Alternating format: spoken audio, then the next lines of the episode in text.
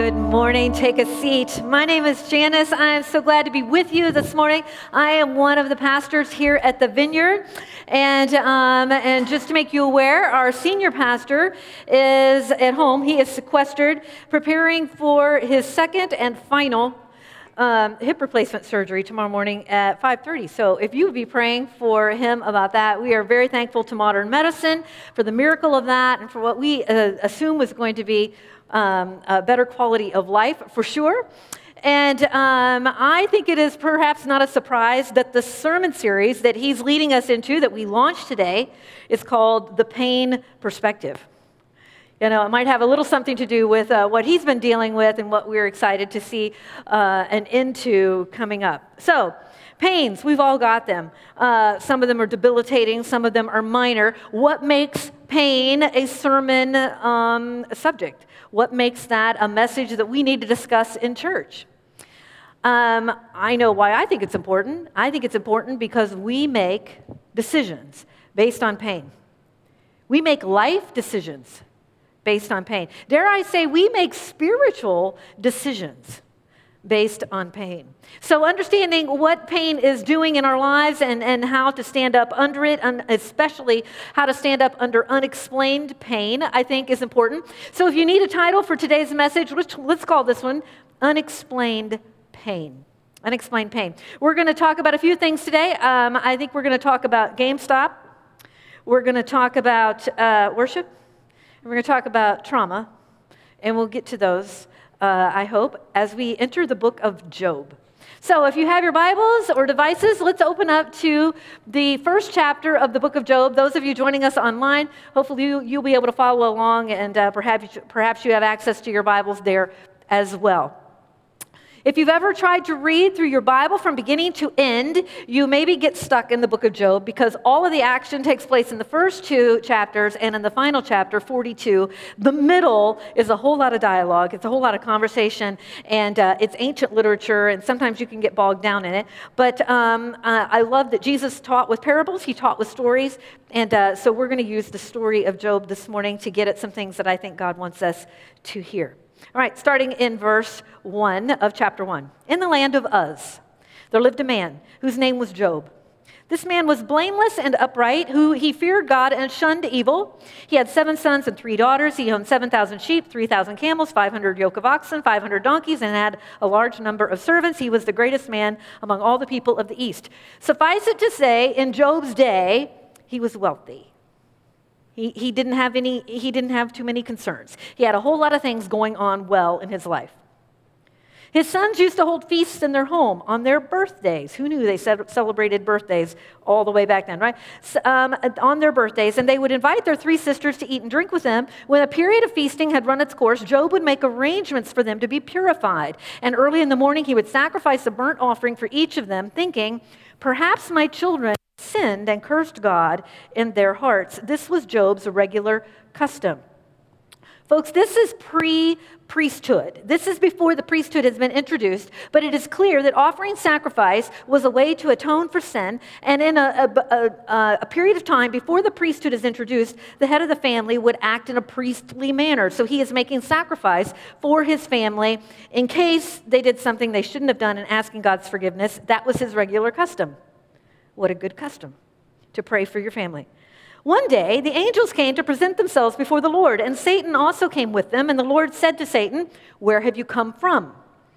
And Satan answered the Lord, From roaming throughout the earth, going back and forth on it. And then the Lord said to Satan, Have you considered my servant Job? There is no one on earth like him. He is blameless and upright, a man who fears God and shuns evil. Does Job fear God for nothing? Satan replied, have you not put a hedge around him and his household and everything he has? You have blessed the work of his hands so that his flocks and herds are spread throughout the land. But now stretch out your hand and strike everything he has, and he will surely curse you to your face. The Lord said to Satan, Very well then, everything he has is in your power, but on the man himself do not lay a finger. Then Satan went out from the presence of the Lord. Let me fill in the, the next little bit. So, in the course of a single day, a catastrophic day, Satan demolishes everything that this man has, right? One servant comes in after another. And while one servant is reporting the bad news, the next servant comes in. And while that one's still talking, the next servant comes in. And they're reporting things like, oh, dude, the, you know, the marauders came in and took away all your herds over here. Oh, there was a storm. Something happened to all your herds over here. All of your things were taken over here. And by the way, the last servant came in and said, and it just so happens that all your kids were having a party at one of their houses. And a big storm came in and the house blew in and everybody's dead. In a single day, he loses all of these things. All of this stuff, he loses these things. And this is his response, verse 20. At this, Job got up and tore his robe and shaved his head. Then he fell to the ground in worship and said, and you've probably heard this before, here's where it comes from Naked I came from my mother's womb, and naked I will depart. The Lord gave, and the Lord has taken away. May the name of the Lord be praised. In all this, Job did not sin by charging God with wrongdoing. Well, the party's not over. Chapter 2. On another day, the angels came to present themselves before the Lord, and Satan also came with them to present himself before them, before him. And the Lord said to Satan, Where have you come from? And Satan said, From roaming throughout the earth, going back and forth on it. And the Lord said to Satan, Have you considered my servant Job? There is no one on earth like him. He is blameless and upright, a man who fears God and shuns evil. And he still maintains his integrity though you incited me against him to ruin him without any reason. Skin for skin, Satan replied. A man will give all he has for his own life. But now stretch out your hand and strike his flesh and bones, and he will surely curse you to your face. The Lord said, Very well then. He is in your hands, but you must spare his life. So Satan went out from the presence of the Lord and afflicted Job with painful sores, sores from the soles of his feet to the crown of his head. And then Job took a piece of broken pottery and scraped himself with it as he sat among the ashes. And his wife said to him, Are you still maintaining your integrity? Curse God and die. And he replied, You are talking like a foolish woman. Shall we accept good from God and not trouble? In all this, Job did not sin in what he said. Now, there's a lot here, right? First of all, let's don't get lost in the weeds. There are a lot of weeds in here that we could discuss and, you know, it, it go back and forth about. Here's the reality this is ancient scripture. This is, this is perhaps the oldest document in your Bible. It's easy to think when you get a Bible and there's 66 books listed in there that everything is chronological from Genesis to Revelation. It feels that way because it starts at the beginning and ends at the end of what we know to be time. But everything in the middle is not always organized in chronological order.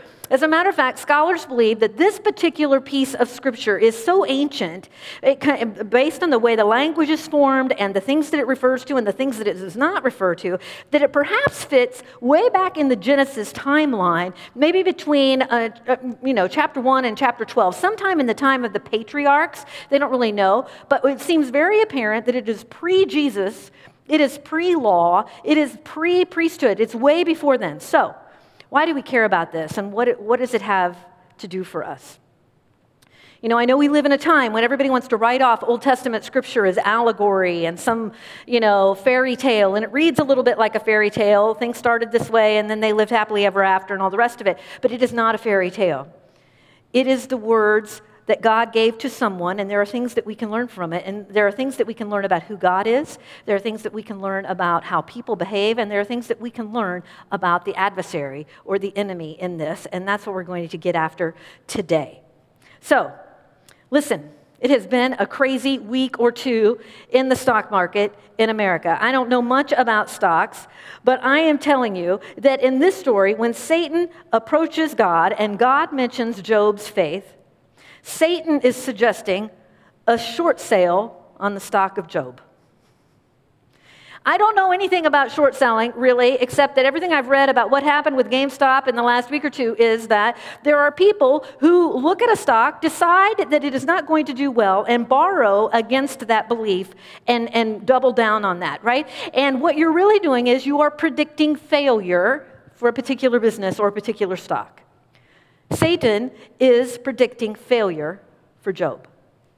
He's saying, This dude is not going to stand. This thing is going down. I will double down and bet on that. I will bet the farm on that. I believe that. So he is suggesting that Job's devotion to God is fake. That his devotion to God has shallow roots. That, you know, a little trouble, a little pain, and he's going to back away from God. He's going to curse and accuse and withdraw from God. That's what he's betting on. And he's suggesting that this hedge, hedge fund, this hedge of wealth and respect and, and good fortune has artificially led to a fake faith, a shallow faith in this man. That, that Job's faith is self serving, that the only reason he's really loving God and serving God is because God has been blessing him. Who wouldn't love a God like that? And it made me think what hedge has God put in our lives that contributes to a shallow faith? What hedge has God put in our life? What blessing that represents a shallowness in our faith to the enemy? In other words, if Satan were to come to God about you, what would he suggest you would curse God over? What pain could he inflict in your life? What losses would cause you to give up on God? Because, see, he's saying this hedge between him and pain is propping up his faith, and without it, he's going to fold like a, like a pack of cards. He's just going to fold. See, we all want blessings from God. We want them, but we dare not let them prop up our faith. That can't be why. That can't be why we are serving God the way we are. So Satan comes in with the hedge fund and says, Listen, I'm going to borrow against this guy. And I love what God says. God is like, Bring it. Bring it.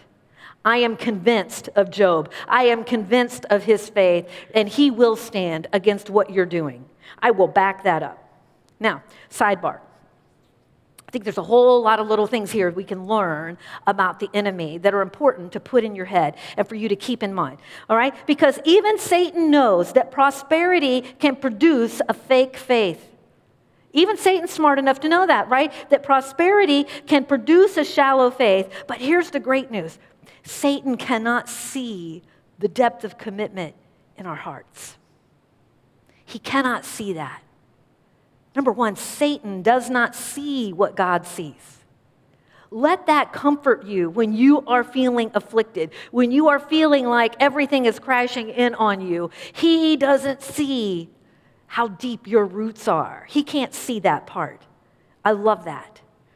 Number two, it's also important to recognize in the scripture, and this is where we see it most clearly, that Satan has limits. The enemy has limits. You may feel like that all the stops have been pulled out and you've been attacked and everything in your life is crashing and things are not going well and you don't know why all of these things are happening and you feel like God has just set the enemy free on you and you don't recognize that there are limits that there are places and things he is not allowed to do. Now, Perhaps he has a lot of reign. Do you know that we're living in occupied territory?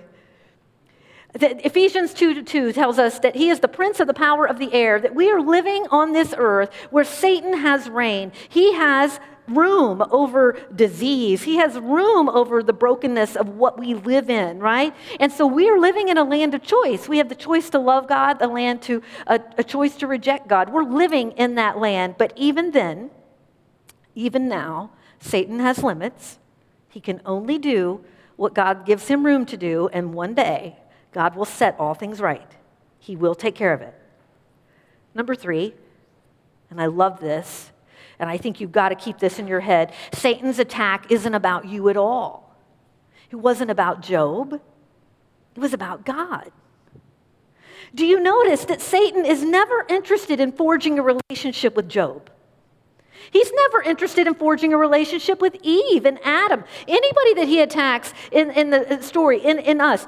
See, that's the big difference between the God that we love and follow and who the enemy is. We are mere chattel. We are just, we're just collateral damage to the enemy trying to get at our God. Do you know that in ancient times, of all the gods that were worshipped in the times of the patriarchs and in antiquity, that the other gods all had this fear relationship with their people, right? Think about mythology. There was always this matter of trying to please the gods. Like, what can we do to make you happy? And we'll cut ourselves and we'll give you our children and we'll, we'll you know, sacrifice our children and, and let you, because there's no relationship. It was just a fear situation. But with the God of the Israelites, it was the first God that wanted a relationship with his people. That's what he wanted. The enemy doesn't want a relationship with you, he couldn't care less about you. That's why it's easy to destroy you, or it's easy to entice you away. All he cares about is that you reject God. That's his only goal.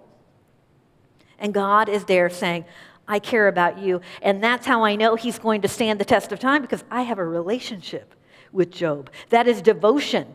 You see it as, oh, I'm just giving him nice things and that's what he's responding to, but I happen to know Job's heart. And he banked on that. Number four, our faithfulness under pressure is a curiosity to Satan. It is a curiosity to Satan. He doesn't really know what to do with that because he doesn't expect that. He really believes that we operate under a prosperity uh, gospel. So if, if we can take all of those good things away from you, then it will mess you up and it will destroy you. And you know what? 2020 is not going to be that for us. We are not going to let the losses of 2020 take away our relationship with God. I don't care what we've lost, we're not going to let that happen because our roots are deeper than that. Our roots are deeper than the losses of 2020. Five, Satan's attack reveals Job's faith. Or should I say it this way? Pain reveals Job's faith. Pain brings out truth. That's why people use it when they torture, right? When they're trying to get information from someone, we get pain because we want truth. We think you won't lie when there is enough pain inflicted. That's the idea, right? What will be revealed? What does pain reveal in you? When you're pressed against the wall, when things are happening, when you're in a pressure situation, what escapes your heart? What escapes your mouth? What is it that is really there that has to rise to the surface? What is the truth of what's really? It's really hard to fake it when you're in pain, isn't it? When you're in pain, you tend to want to tell the truth. The enemy wants to test and know why we serve God. Do you serve him for the blessings that he has given you, or do you serve him for love? Do you serve Him for the, the good things that come by being a part of a church in a town and you have great membership and fellowship? And is that why you're here? Is that what it is? Or, or is there a devotion to God where the roots go deep? So the test for Job was nothing less than pain. First, he takes all of his holdings, right, which is an emotional pain, right? Initially, he's not allowed to touch his body. So initially, every all the losses that Job sustains are emotional to him. The loss of his children, the loss of his holdings, financial stress is an emotional strain. Right? People kill themselves over, over financial stress. Isn't that crazy? People kill themselves over the stock market. There are worse things than, than losing everything you have, friends. There really are. You know, but that, but that sense of failure or whatever, there are people who do that. They, they lose it all. So next he attacks his body, physical pain, and, and that gets even a little closer, right? A little closer to pulling out the truth because even the enemy knows that pain affects our spiritual decisions. Pain gives us a perspective of God. It becomes a lens, a lens where the truth will appear. So, Satan is counting on the average response to unexplained pain. And this is what I love about this story and what you need to know is that while we see the big picture from, uh, from a distance and we can look down on the whole story of Job and we get the, the writings here, there's nothing in this book that suggests that Job ever understood why things happened to him. For Job, this was unexplained calamity. He never, he never gets that. He never understands or hears why this is happening. He doesn't need that. Because, and here's why that matter. Why that matters. Some pain makes sense. Some pain that we experience in this life absolutely makes sense. You know, you touch a hot stove, you pound your, your thumb with a hammer, that kind of pain, it's irritating and, it, and it's painful, but you get it, right? You're not going, why, oh, why does my thumb hurt? You know why your thumb hurt. You hit it with a hammer. You get that, right? That's an, uh, that's an explained pain. Same thing with losses, right? There are some losses that they're terrible, but we get it.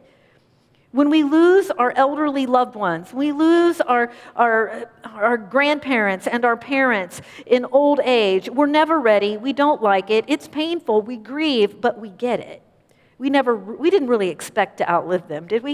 You know what I mean? We knew that this was going to happen right? Because grief and sadness is a proportionate response to expected pain. As a matter of fact, when you, or explain pain, when you have a pain and you're not sad about it, you need to talk to somebody about that. Right? I mean, you might be, a, that's a little weird. When painful things happen, you should say, ow. There, there are ways to do that, right? So that's a proportionate response to that. That kind of pain makes sense. We wrap our head around it, but unexplained pain. Pain where you never hear the whys just feels unjust, doesn't it?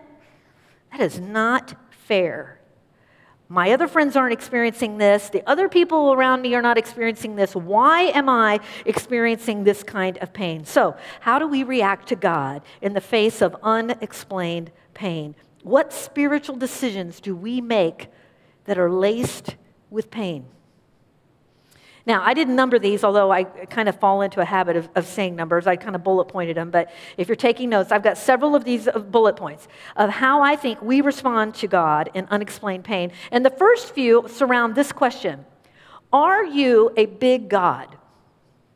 Are you a big God? In other words, when we are when we are racked with unexplained pain or loss of any kind, what we really want to know is, God, can you fix it? Are you big enough to fix it? And and here's how the questions begin. The first one is we beg.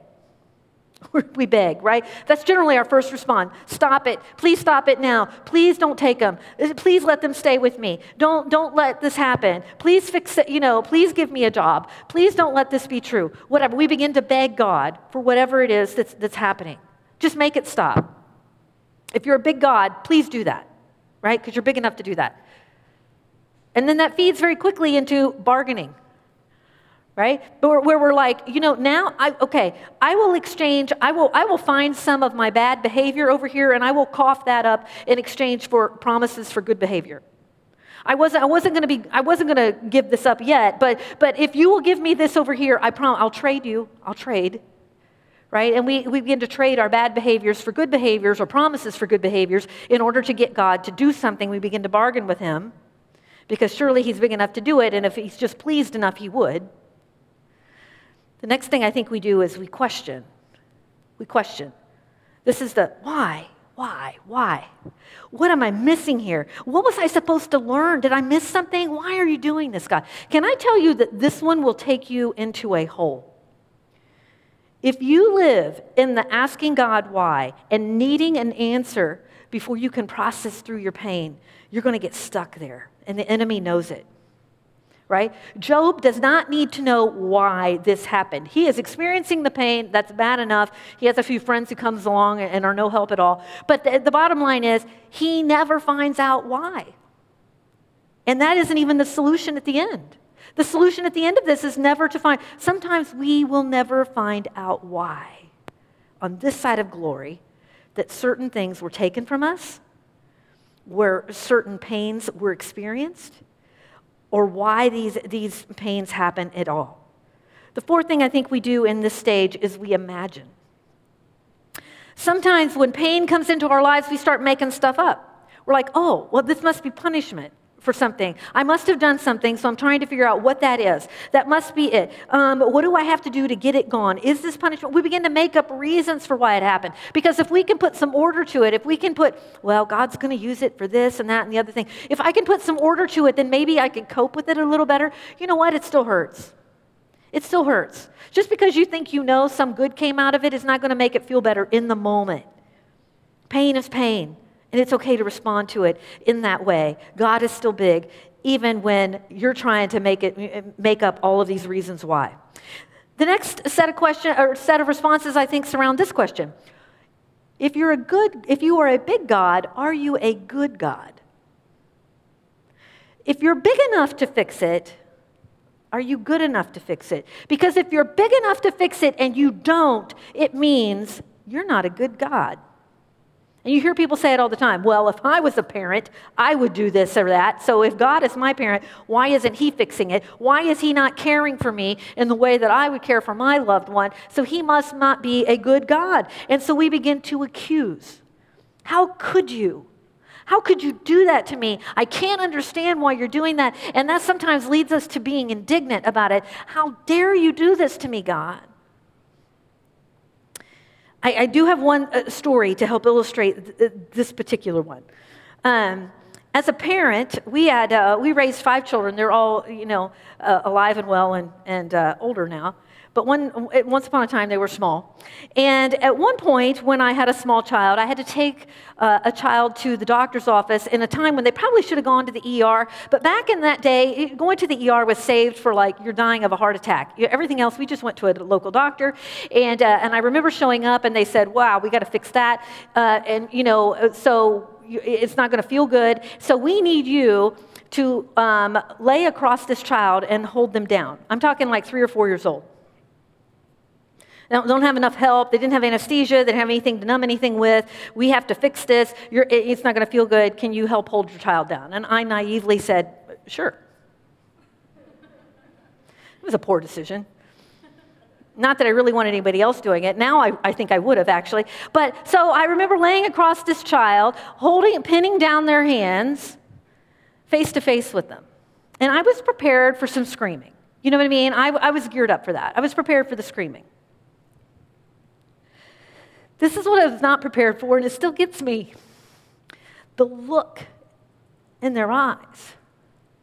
They were like, and, and they're not saying words, right? It's like, I thought I could trust you. You're the one person I could trust. How dare you let this happen to me? And there you are as a loving parent holding down a child and, and thinking to yourself, I wish I could explain that this is for healing. I wish I could explain that this is going to make things better. I wish I could explain to you why this is necessary, and I can't. I cannot. I, you, you couldn't comprehend it if I explained it. You, you can't, your little brain can't take that in. And I think, how many things would the Father love to explain to me, but my brain is too little? I can't take it in. I don't understand. So just sitting around going, why, why, why, it doesn't get us anywhere. it's a hole. And sometimes we fall into that accusing look, and I wonder how many times have I accused the Father of being unloving and not being good to me and saying, God, how dare you do this to me? And really, I just don't see the big picture. There is a much bigger picture at play that I can't even understand. The next thing I think that happens is sometimes we then withdraw.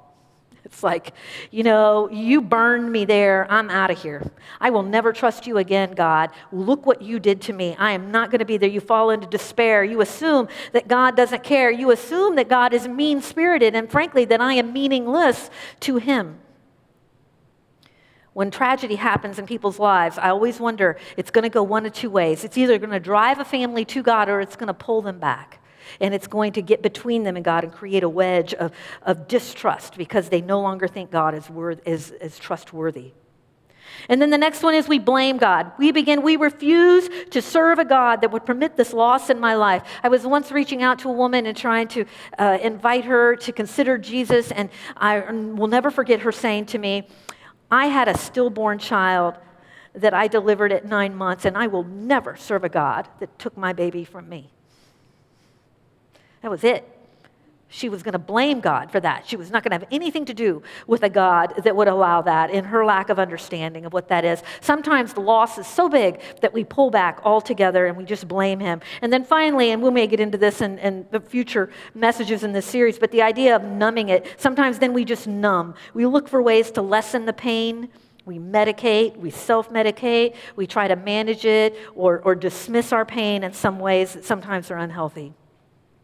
See, Satan is betting on Job reacting to God out of his pain. He's betting on that. And he is expecting Job to make a poor spiritual choice, just like he's expecting you to make a poor spiritual choice when pain comes into your life. But Job's stock soars. And I love that, right? Satan ends up with the margin calls. Because watch what happens when Job doesn't give up and when he doesn't give in and when he stands tall in his pain. Job's pain drives him to worship. Job's pain drives him to worship. He says he got up, tore his robe, shaved his head, which means he recognizes he is mourning the loss of what he has, but then he fell to the ground in worship. Wow. He says, I don't get it. I don't understand, but I know who does. He yields. There's our word again. He yields to what God is doing in his life. He says, but God is in charge. Does your pain drive you to worship? That's a hard one. Maybe that's the last place you want to go. And maybe you're thinking, you know what? When I'm in pain, the last thing I'm thinking about is worship. And pain usually doesn't hit me on Sunday morning right before the message.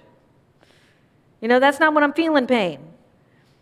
Folks, there's so many ways for you to get worship during this time right? There's so many ways for you to be prepared. You know, we got Spotify, we got YouTube, you got playlists everywhere. You need to get one of those ready. Do you know how many people I know who are in the midst of grief have relied on a set of music, a loop? of music, of worship that just comforts their heart and brings them into the presence of God when they don't feel like they can and it doesn't feel normal to them. Maybe you're going, I can't muster this in my time of pain. I don't have the words. I am not artistic. I don't, I don't think those ways. And I think that's why it's so great that we have the written word. You know, um, oh, my husband and I got caught binging a, a series um, on Netflix that had to do with Washington spies during the Revolutionary War. It's a historical piece. But one of the things I got kind of got lost on was uh, this little contraption. I don't know if this is true or not, and I'm supposedly a historian. Anyway, they said there was this, this little contraption that allowed Thomas Jefferson to make copies of his letters. So while he was writing here, there was a little wood thing that went over and held another pen. And so as he's writing, it's writing with him, right? And so he's making copies of his, his letters. You know, Xerox wasn't around back then.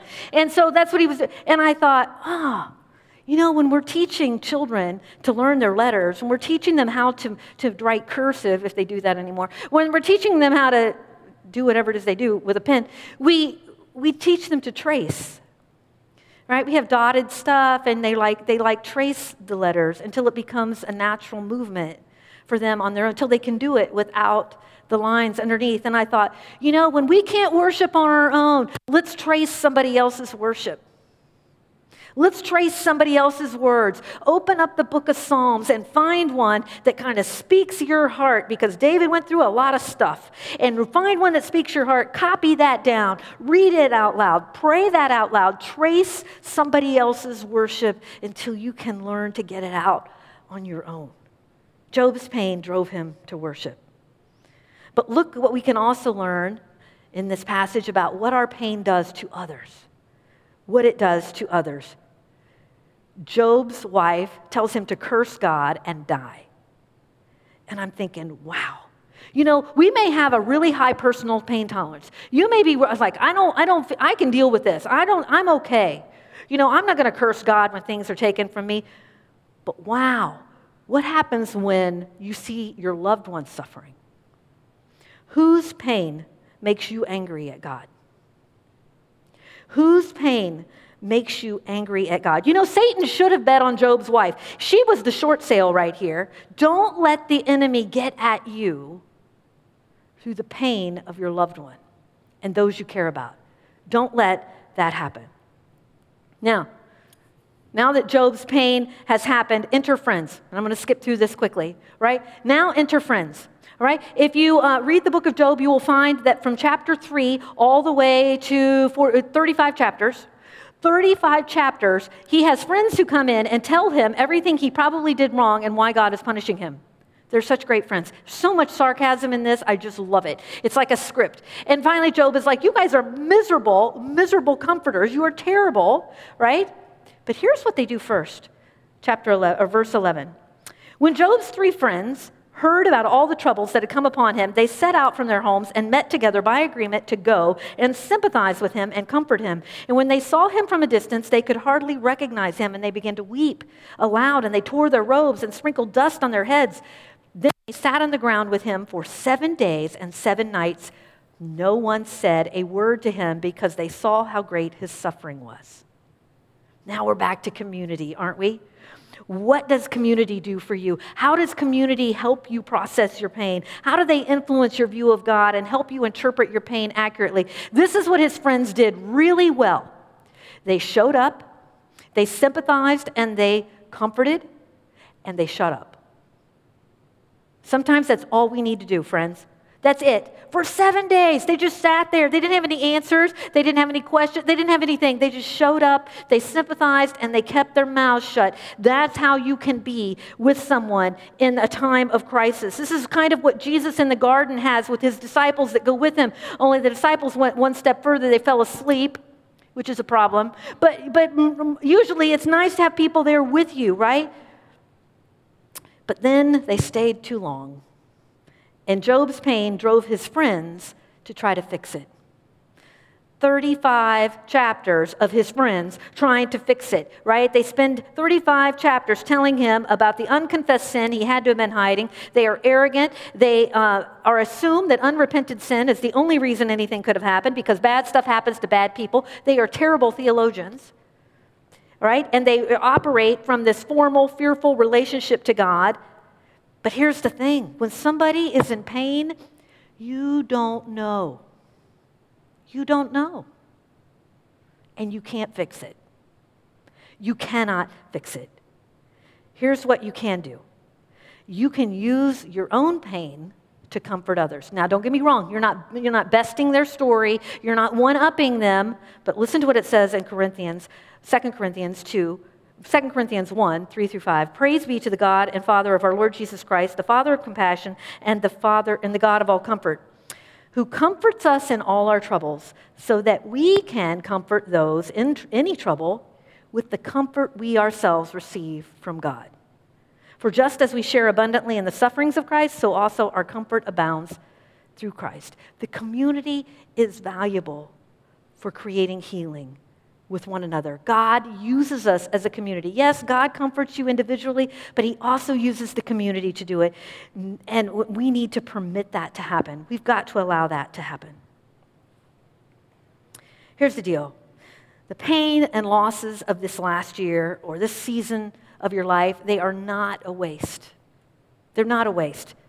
Maybe you limped in here this morning and I'm telling you, let God use this pain in your life to reveal who you are and who He wants you to be and to comfort others in this midst. You know, I had turned this message in and I thought I was done, and sometimes God doesn't really bring the point of the message to me until the day before I give it, and that was the case here. So I've got a little bit here that isn't going to show up on the screen. But uh, a Christian leader that I respect and, and uh, follow said this, and it struck me because it speaks to trauma.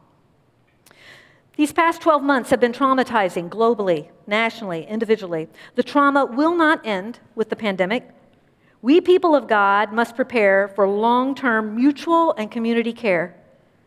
The aftershocks of so much death, isolation, sickness, financial disaster, anxiety, insecurity, and pure raw fear will linger so much longer than we want it to. We will wish that we and others could get it together sooner. People will need a lot of help and from a lot of sources, but there are things that we, Jesus people, can do. We can show people the love and compassion of God. We can walk beside one another and others on the slow road to recovery.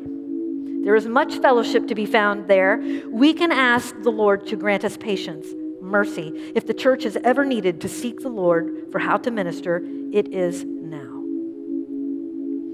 And as I was thinking about that trauma, it occurred to me that those 35 chapters represent friend trauma.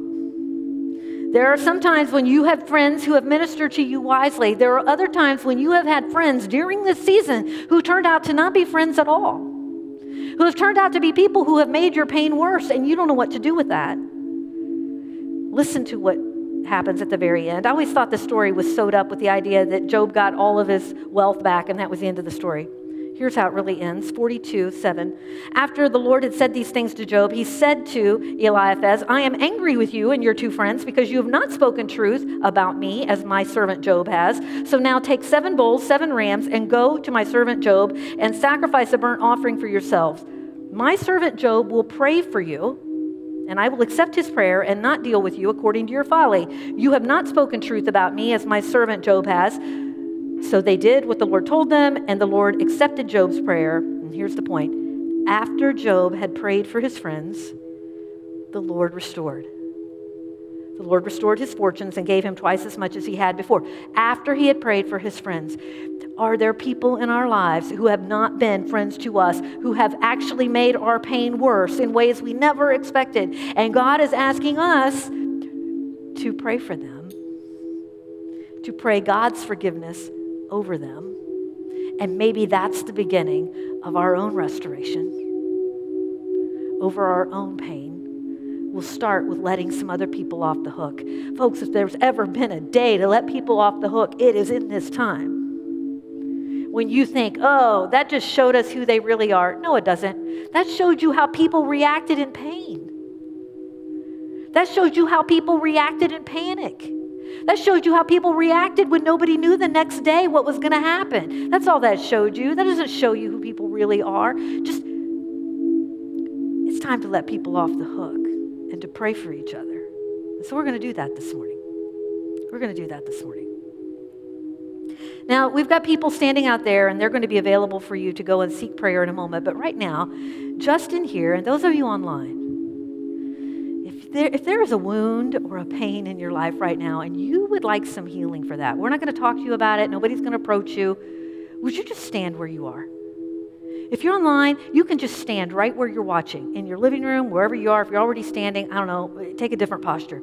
If there is something in your life and you're like, I know that I need to either receive healing for this or I need, I need God's courage to give forgiveness to someone else for this pain that has been in my heart and I need to let this go. That's me this morning.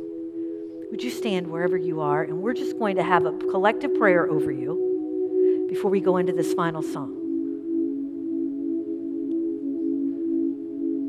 See you. Anybody else?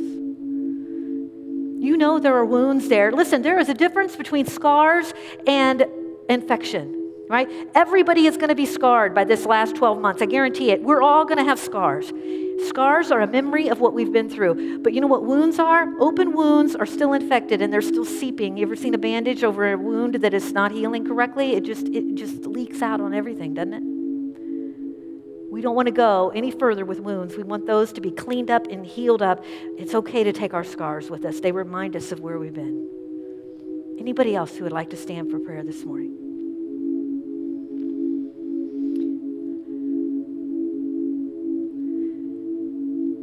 All right, this is what we're going to do. The rest of you stay seated so that we know who we're praying for. As you're seated, look around, whoever God is directing you to, just lift your hand toward them, and we're just going to pray while the worship team plays behind us. And I just want you to pray over those people that you see. Whoever God is directing you to pray over. And let's just spend a few moments praying. And if that's still you and you want to stand up and get in on this prayer, don't miss out. Jump to your feet. Somebody will just lift their hand and be praying toward you. And we'll also be praying for those of you at home. Let's pray.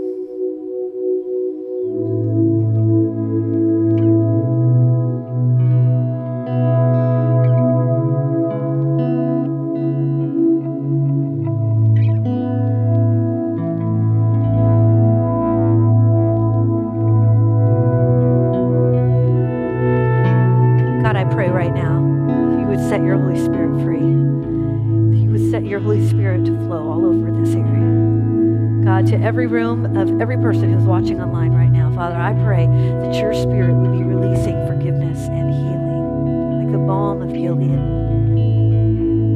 That you would be a salve to the wounds and losses of this year. For those who feel like whatever this pain is cannot be cared for, cannot be healed. God, I pray for restoration. Not for restoration back to whatever th- anything was before, because that's not what Job got either. Restoration means that you're taking us forward to a new day. A new day with scars, with memories, but without festering